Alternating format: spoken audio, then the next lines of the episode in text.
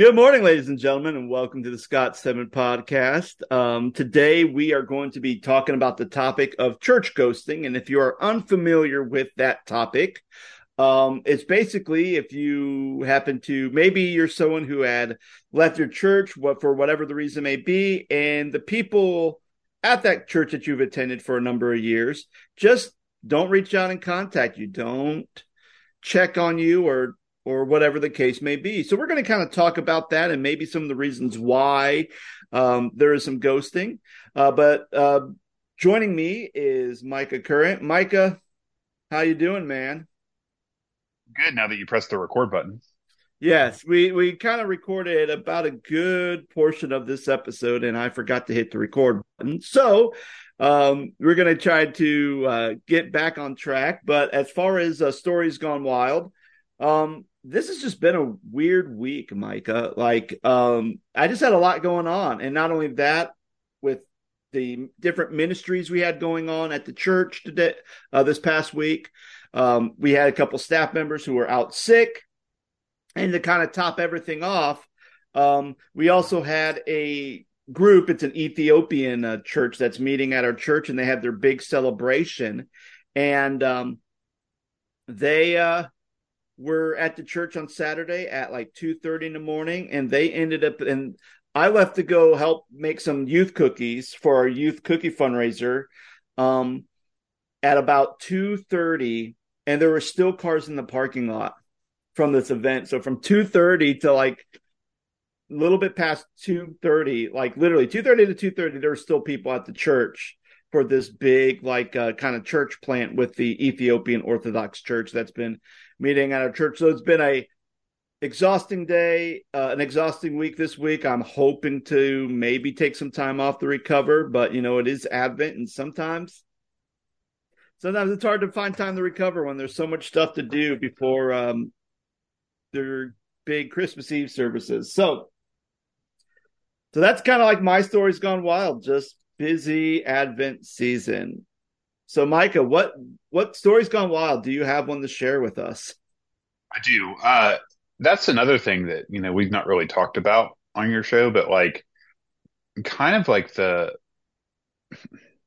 responsibility of hosting, being on staff at a church, whether it's hosting another church that's using your space, whether it's a wedding, whether it's a funeral, whether it's, Boy Scouts or, those things like that the church hosts. And Scott, you and I've been there, and, you have to be at the church to open it and be there to close it, and kind of just sit there and not really be involved in the event per se, but make sure that you're there in case people have questions. Why isn't this light working? Hey, can you turn this microphone on for me? Hey, can we use your kitchen? X, Y, Z. Those are, when you said that, I thought about that, and I'm like, wow, that's another episode that we could do and certainly talk about, in the future, as far as hosting, as a church, being a host for, various events. But for my Stories Gone Wild, in the season of Advent, I was thinking about a story about 10 years ago when I had a parishioner that wasn't very happy with me. And I was young and was just ambitious about planning my first Advent as a creative arts pastor. And I had planned, pretty much the entire month of December, all of our services. And basically the way that I do worship in respect to Christmas is that probably this first Sunday after Thanksgiving, which, is the first Sunday of Advent. I usually do one Christmas song kind of as a teaser, do three worship songs of our catalog, normal songs that we were normally doing. And then week two, we do two Christmas songs and two worship songs, and then three Christmas songs and one worship song. And by the time we get to Christmas Eve and Christmas Sunday, we're doing all Christmas music. It kind of builds anticipation, and it builds momentum as we head towards Christmas Eve and Christmas Day. And so that's kind of my philosophy of Christmas worship planning. And So we talk a lot of times as pastors and leaders of churches about sacred cows. And for those who are listening who don't know about sacred cows, Sacred cows are basically things within the church that people hold on to, or people don't want changed, right? It could be something in the church, like physically, that, you know, I don't want that moved. I've always been in charge of this. Every pastor's always used that pulpit.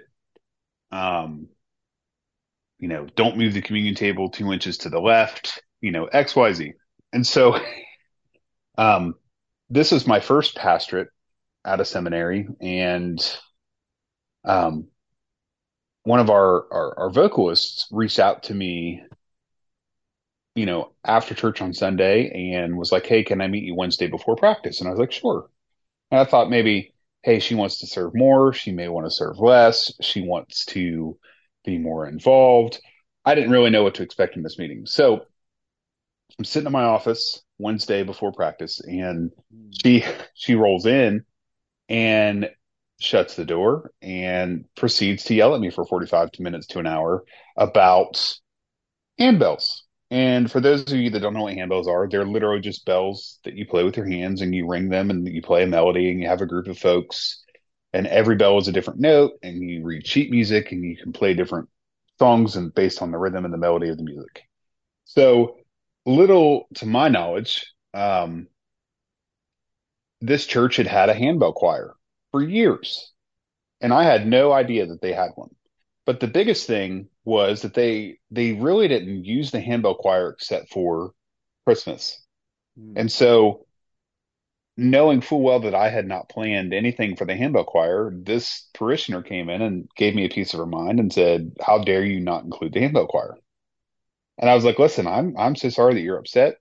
And the ironic piece was she wasn't really in charge of it. She was just involved with it. And so there was another lady who had been in the church for years who had directed it. And I was like, "Listen, if you guys want to do this, we can certainly find time." And the long and the short of it is that we were able to work something out where the handbell choir, was able to play a couple of Sundays before church started, during the offering a couple of weeks, and then during Christmas Eve, they did like a full set before the Christmas Eve service started.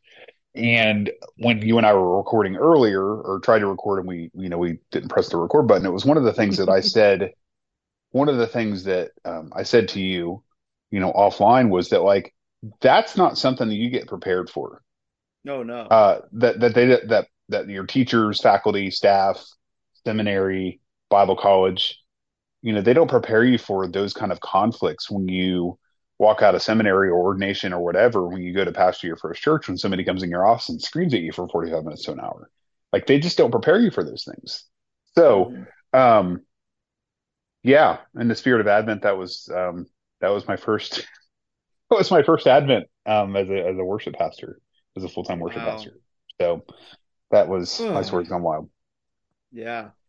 So, oh goodness. So that's wild. And it's just a shame, like you said, like, they don't prepare that stuff for you. Not even in like seminary or Bible college, but even like when you're going through the ordination process, you know, they want to, at least when I went through my ordination process, it was more of like, okay, do you believe what our denomination believes? Here's how you do a funeral. Here's how you write a sermon. You know, here's how you do a wedding. Here's some of the things to be thinking about: baptisms, communion. Did they show you that stuff? I know it's a little off topic, but did they talk about that stuff with you while you were going through ordination, or no? Yeah, okay. About what stuff? I'm sorry, like weddings, funerals, that kind of stuff. Oh yeah. My mentoring pastor, we went through all that. Even like I said, like, hey, here's like a book, because I know there's like some books out there that have like little examples that can kind of help you. I know when I did my internship, I got one from the pastor whose church I was interning at, and it was like everything was in KJV. And I was like, okay, like, I mean, it had good stuff, but basically it was like, okay, no one talks like this. So like, who am I doing this wedding for, like, the 17th century? Like, hey, wedding time, wedding thy times. So anyway. Well, the reason that I asked, though, is that, like, your ordination process was vastly different from mine. Yeah, because I did my whole ordination process before Leadership Focus was a thing. So, yeah. So today we're going to be talking about church ghosting. And like I said at the earlier of at this episode is that it's basically, you know, a church that maybe one attended for maybe many years, and then you decide to move. And, you know, for an example, let's just say you move because you move on from the church because maybe you physically moved to a different city, or maybe you moved over on the other side of town, and, you know, it doesn't make sense to drive 45 minutes to go to a church. So you decide to go look elsewhere. Everything's amicable. Everything's good.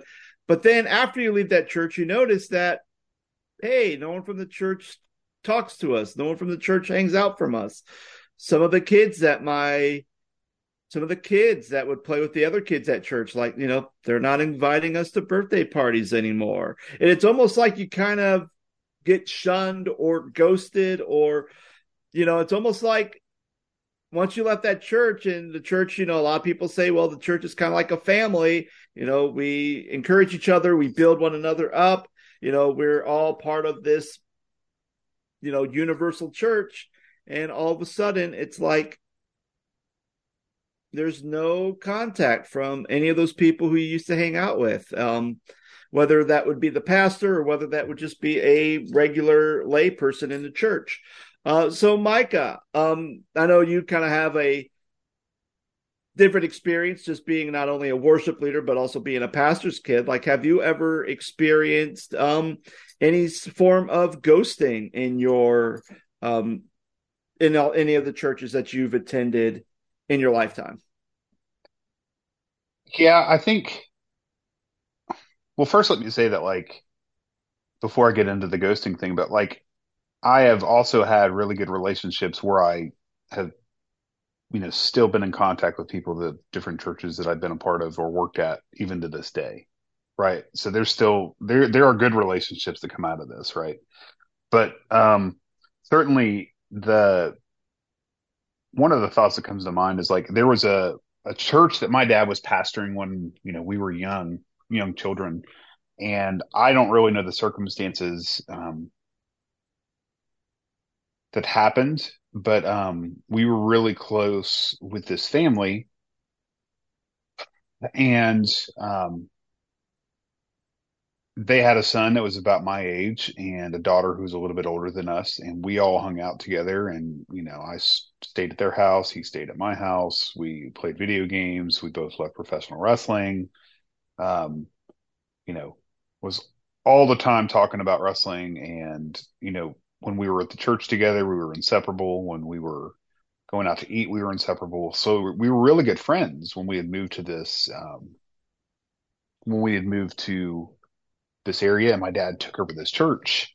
And I think it was like our first or second year that he was there, and we did the annual business meeting, and the parents of this family got really upset with something that happened in the business meeting.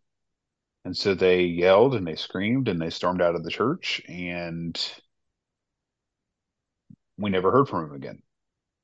So not only did they leave the church, there went my best friend from the church. And so, you know, I mean, your kids could probably speak into this. I mean, I know they're young, but, like, there's probably some similar circumstances there. But, like, I think of being a pastor's kid where that's happened, where people have come to the church, they've left because they've been mad or upset, and you never hear from them again. And I just thought it was super awkward, because here one day I have this really good friend, and then the next day I don't. And it's because I have, it had nothing to do with me, and it had nothing to do with him. It had everything to do with the parents getting upset at something that happened at the church, and they weren't happy with it, so they left the church. Another light to look through that in is that, you know, people move, people relocate, people get new jobs, and that's totally common, but it still doesn't mean that it doesn't hurt when you have friends who move, right? Like, if you have really good friends and they leave. But I think in those circumstances, especially with, you know, today's technology, you can FaceTime people, you can text people, you can jump online and play a video game with a friend. You can, mm-hmm. you know, there are many ways to connect these days, social media, etc. One of the things that I've noticed as a pastor, whether it's I've left on good terms, bad terms, neutral terms of leaving a position, my favorite line is, "We'll stay in touch," and then you don't hear from them at all. And there was a church I was at not too long ago, and it was, you know, I wasn't there very long at all, but like, they were like, you know, "Thank you for everything, man. We really appreciate everything you got us through during the COVID period. And we just, you know, we couldn't have done it without you. You know, we'll stay in touch." And I've not heard from any of them. Right. And so, and I wasn't expecting to, right. And another example, I think, is that I've been in a ministry assignment and I've left, and I haven't left on the best of terms. And I've reached out to the pastor and apologized and, you know, try to mend those fences. And then we go through that reconciliation process, and you think that things are going to be somewhat normal again, and then nothing. So those are a couple of examples. What about you? Yeah, so it's been interesting, because when I was, you know, the church I grew up in, when I left to go to college, like, they were still very good at contacting people. Like, I know, you know, there'd be times where I'd go and check my mail and I get a card from the, it was called the Ministry of Care and Encouragement. And I'd just get a card from people saying, "Hey, we're praying for you. Hope you're having a great start to your school." Sometimes I may get a care package.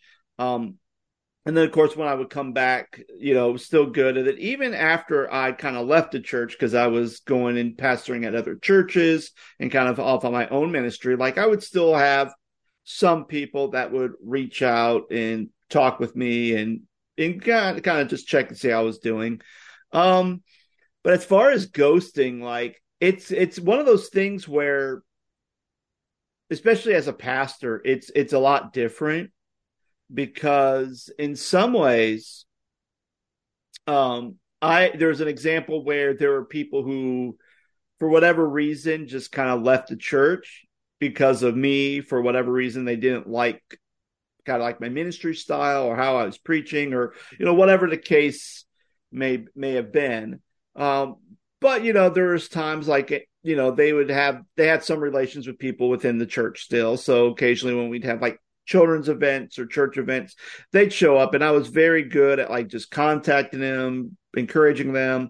If I found out that one of their loved ones was sick, you know, I'd say, "Hey, I heard that, you know, your dad or your husband or your wife is sick. Just letting you know, I'm praying for you guys." And it was just always kind and considerate. And it got to the point where one of the people who left after about a couple years started to come back, because, and one of the reasons why they said they came back was because, you know, I truly felt that Pastor Scott actually cared about me. And anytime when I showed up, he was the first one to say hi to me, the first one to greet, check how I was doing and everything else. And that was kind of that.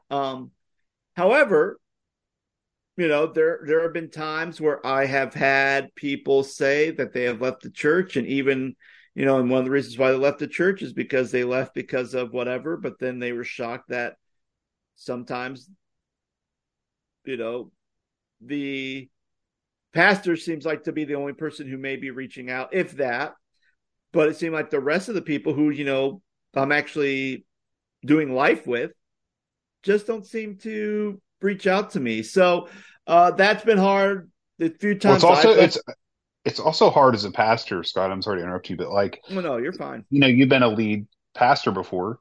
It's also hard not to take that extremely hard or personal, because people leave the church and you automatically think it's because of you. Yeah. Or you can take it, you know, you can feel like you're taking the blame because XYZ has left the church, and, you know, they're mad at you, but it's like, well, maybe they're not mad at you. Maybe they're mad at somebody else or mad at the circumstances. But it's hard for you as the lead pastor of a church not to take that extremely hard or personal. Well, and I don't necessarily, I mean, I think it's kind of like a double-edged sword. So if someone leaves the church, you know, I think as a leader, you kind of blame yourself like, oh, well, they left because they don't like my preaching or they don't like the way I do ministry or whatever the case may be, especially if you're a pastor and you kind of reach out and saying, hey, we just want to kind of know why you left. I just want to check on you, just make sure. Or even if they didn't say they're leaving, you know, you just notice like, hey, it's been a couple Sundays. They didn't show up. What's going on? So you reach out to them, and then, you know, and you may not even get a call back. So you automatically think, oh, it's me. But then when there's other people in the church and they're like, hey, why did so-and-so leave, this family leave? And they automatically assume, well, it had to be because of the pastor. And so sometimes there's the other pressure too, because they have pressure from the congregation, like, oh, are people leaving because of you? Well, and then rumors get started too. And then rumors get started, and you got that whole toxicity that starts happening. And a lot of times, you know, and there's been times, and I especially, you know, there's been times where I've dealt with people who don't come to church, and mainly because, you know, they're shut-ins. Like at this point, I'm talking about really your older church members who have been at that church for, you know, 30 plus years. They're at the point where they just physically cannot get up and drive to church or get to church in person. So, you know, they're at home. And I could remember as a pastor doing visitations and would just talk to people. And a lot of times they would say, you know, it's always great to see you, Pastor Scott, but, you know, I wish I could, you know, see people from the church. Mm. And I still remember a time where I was trying to get like a ministry team together to do visitations and get people to sign up. And literally there are people who said they would go and they visit people, but then they never did. And then there's some people who, you know, they would call or they would write a card because, you know, they're not mobile as well. So that's the best they could do. I'm like, well, at least it's something. But then I just would get frustrated because it's like, well, you're saying we would go visit these people. And yet anytime when I go and visit people, it's almost like they say, oh, no, we haven't seen anyone from the church. So I think when you get older, it's hard, too, because it's like I've been at this church for 40 years. I'm still a member of this church, and yet I can't get anybody to see me. But I was actually doing some exploring because I'm like, oh, is this a similar situation? Because and I found a bunch of these stories, which I think is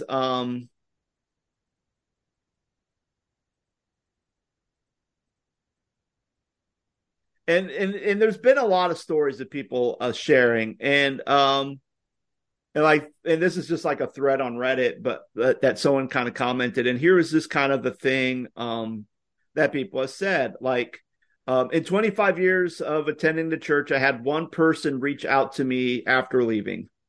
Pathetic. I saw someone say.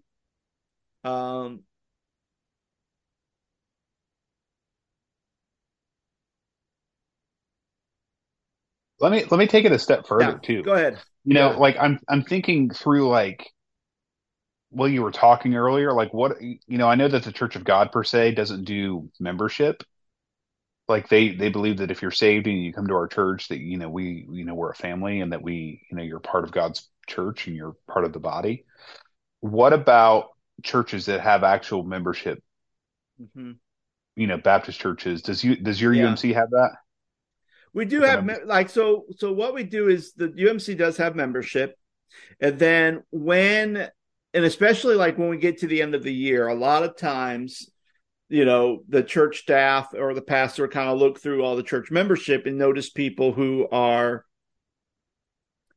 been attending for a while or haven't attended at all this year. And then they kind of reach out to them and say, hey, we notice you haven't been attending or your attendance has dropped. Like we just want to make sure we check on you, see if you're okay. But then also, hey, are you still a member of this church? Do you want us to, you know, keep sending you stuff, essentially. Like newsletters in the mail or invitations to things in the mail. Or it could be one of those things where they move to a different church within the United Methodist Church because they're going to a church that's closer, but they may not know how to transfer their membership from one church to the other church. And that's kind of – and I think that whole thing gets very convoluted as well. But in some ways, it's, I think just on the surface, it's just like a good way of just trying to keep track with people every year. Hey, we notice we haven't seen these people in a while. Like, let's just kind of see, hey, what's going on? So, I mean, I think that's kind of what that is with membership. Well, I think, cause like, you know, you made a great point earlier, but like, I don't know if I shared it on this podcast or not, but, you know, a good friend of mine was a pastor at a church in Missouri. And when COVID happened, they basically printed out a spreadsheet of all their members. And it was very early on in the pandemic when churches weren't meeting at all, but like they literally divided the spreadsheet amongst their staff and said, hey, you call these 60 people and I'm going to call these 60 people and you call these 60 people and just call them and see how they're doing and touch base with them. I don't think we do that enough. Mm-hmm. You know, and I know that we don't have the bandwidth in smaller churches as pastors, you know, like, you know, some churches are very fortunate to have a larger staff and have a pastor who is, you know, merely focused on connections and focus on, you know, small groups and things like that, where you can constantly be in contact with folks. However, I think we do a huge disservice to people with not, you know, connecting with them. You know, I think of my job in Miami, every week at work within the division that I work in, we send out this newsletter and it talks about all the events happening on, you know, campus. It happens, you know, it talks about all the news stories, the recent, you know, events and the stories that have taken place within the college that I work at.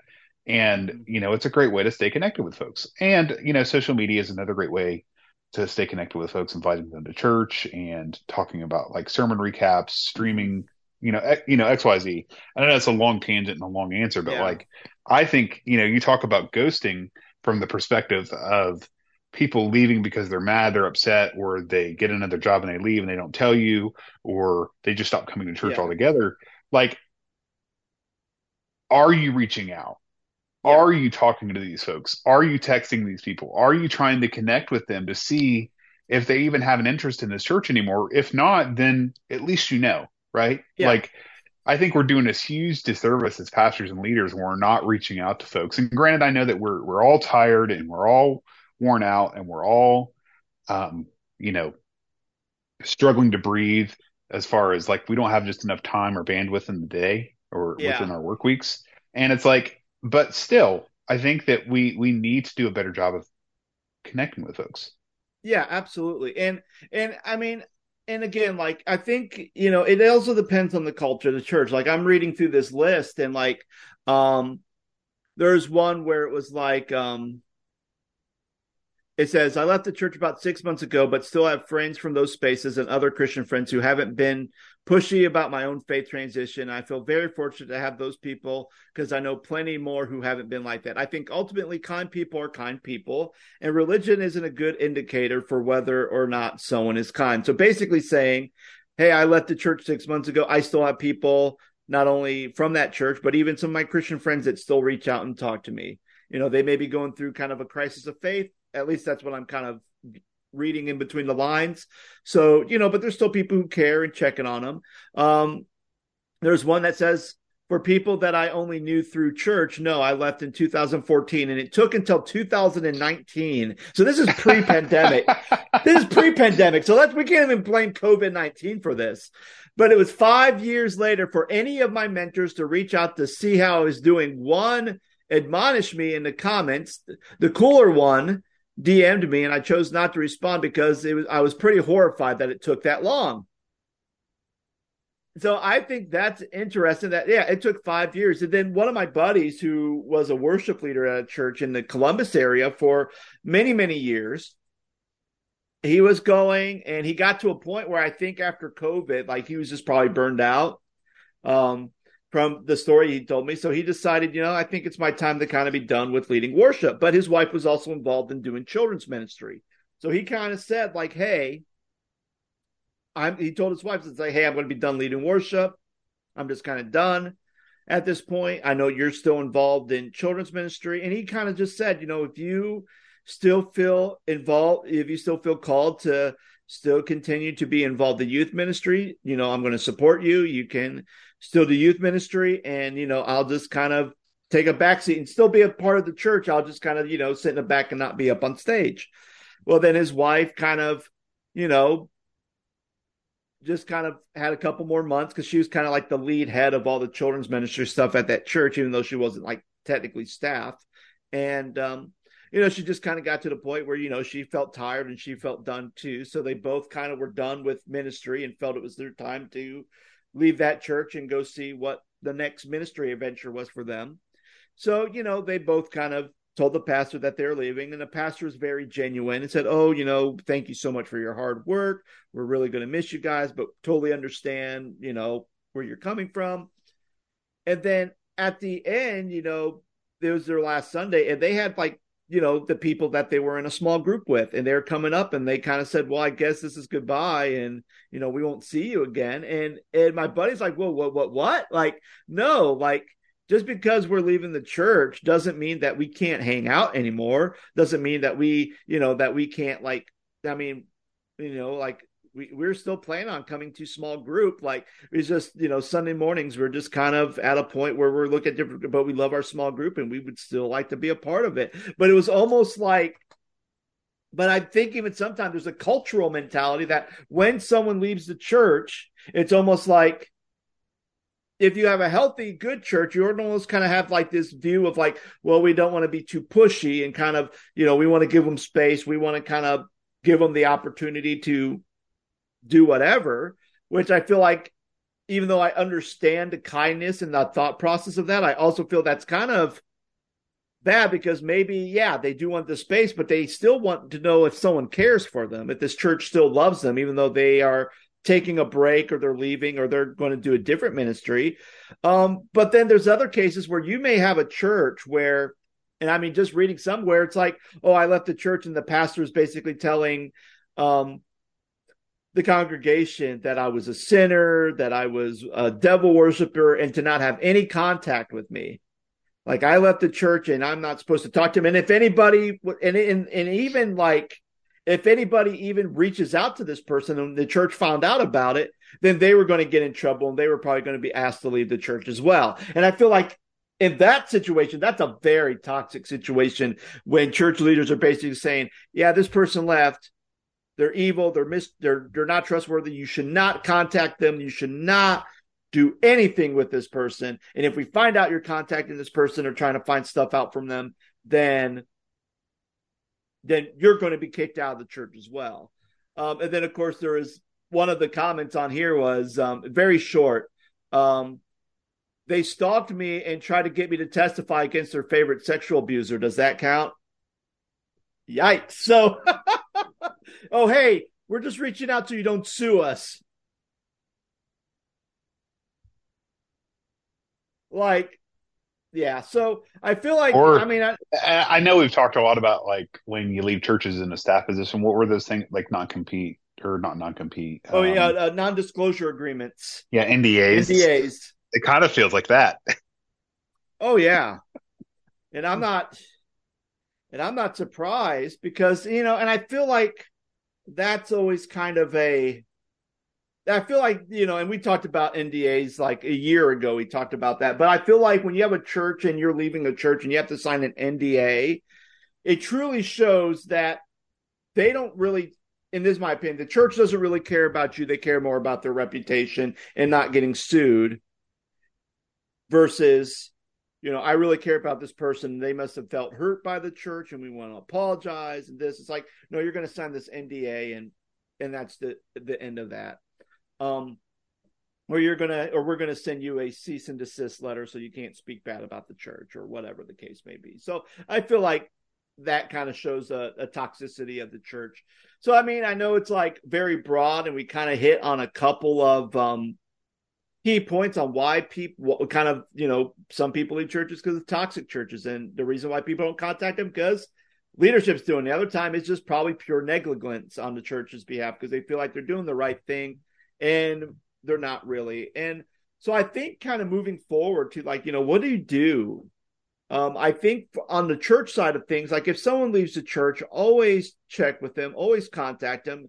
And you have to remember that when they leave, they're also hurting as well. They may feel hurt, or maybe they just are burned out, and maybe they left because, you know, I've been a volunteer at this teaching Sunday school for 5 years. And I feel like not once has someone said, hey, I really appreciate the hard work that you're doing. You know, I just feel like I got taken for granted. My work and my skill got taken for granted. And so they felt burned out and they left. Other people may felt like, hey, pastor's being a narcissistic individual, it's being controlling. So I left because it was getting too uncomfortable for me. So I feel like, you know, if there's somebody that you have a relationship with and you notice they left the church, then, you know, reach out to them, talk with them. And you know, don't wait for like a year, or don't wait 5 years to finally reach out and go, hey, how are you doing? Like, long time no see. Like actually kind of be engaged. And then, you know, and at the end, you know, if they say, hey, I just need space and I just need time to heal, you know, give them their space. But, you know, I think at first, you know, that initial contact just to figure out what they're going on, what they're feeling, and then kind of go from there. I think that's kind of a good thing. And I think for pastors, when people leave the church, you know, I know sometimes it may be hard to follow up with them, especially if, you know, but, you know, all I say is, you know, try to make the attempt, call them, leave a message on the phone. And if they don't get back to you, you know, you did what you could.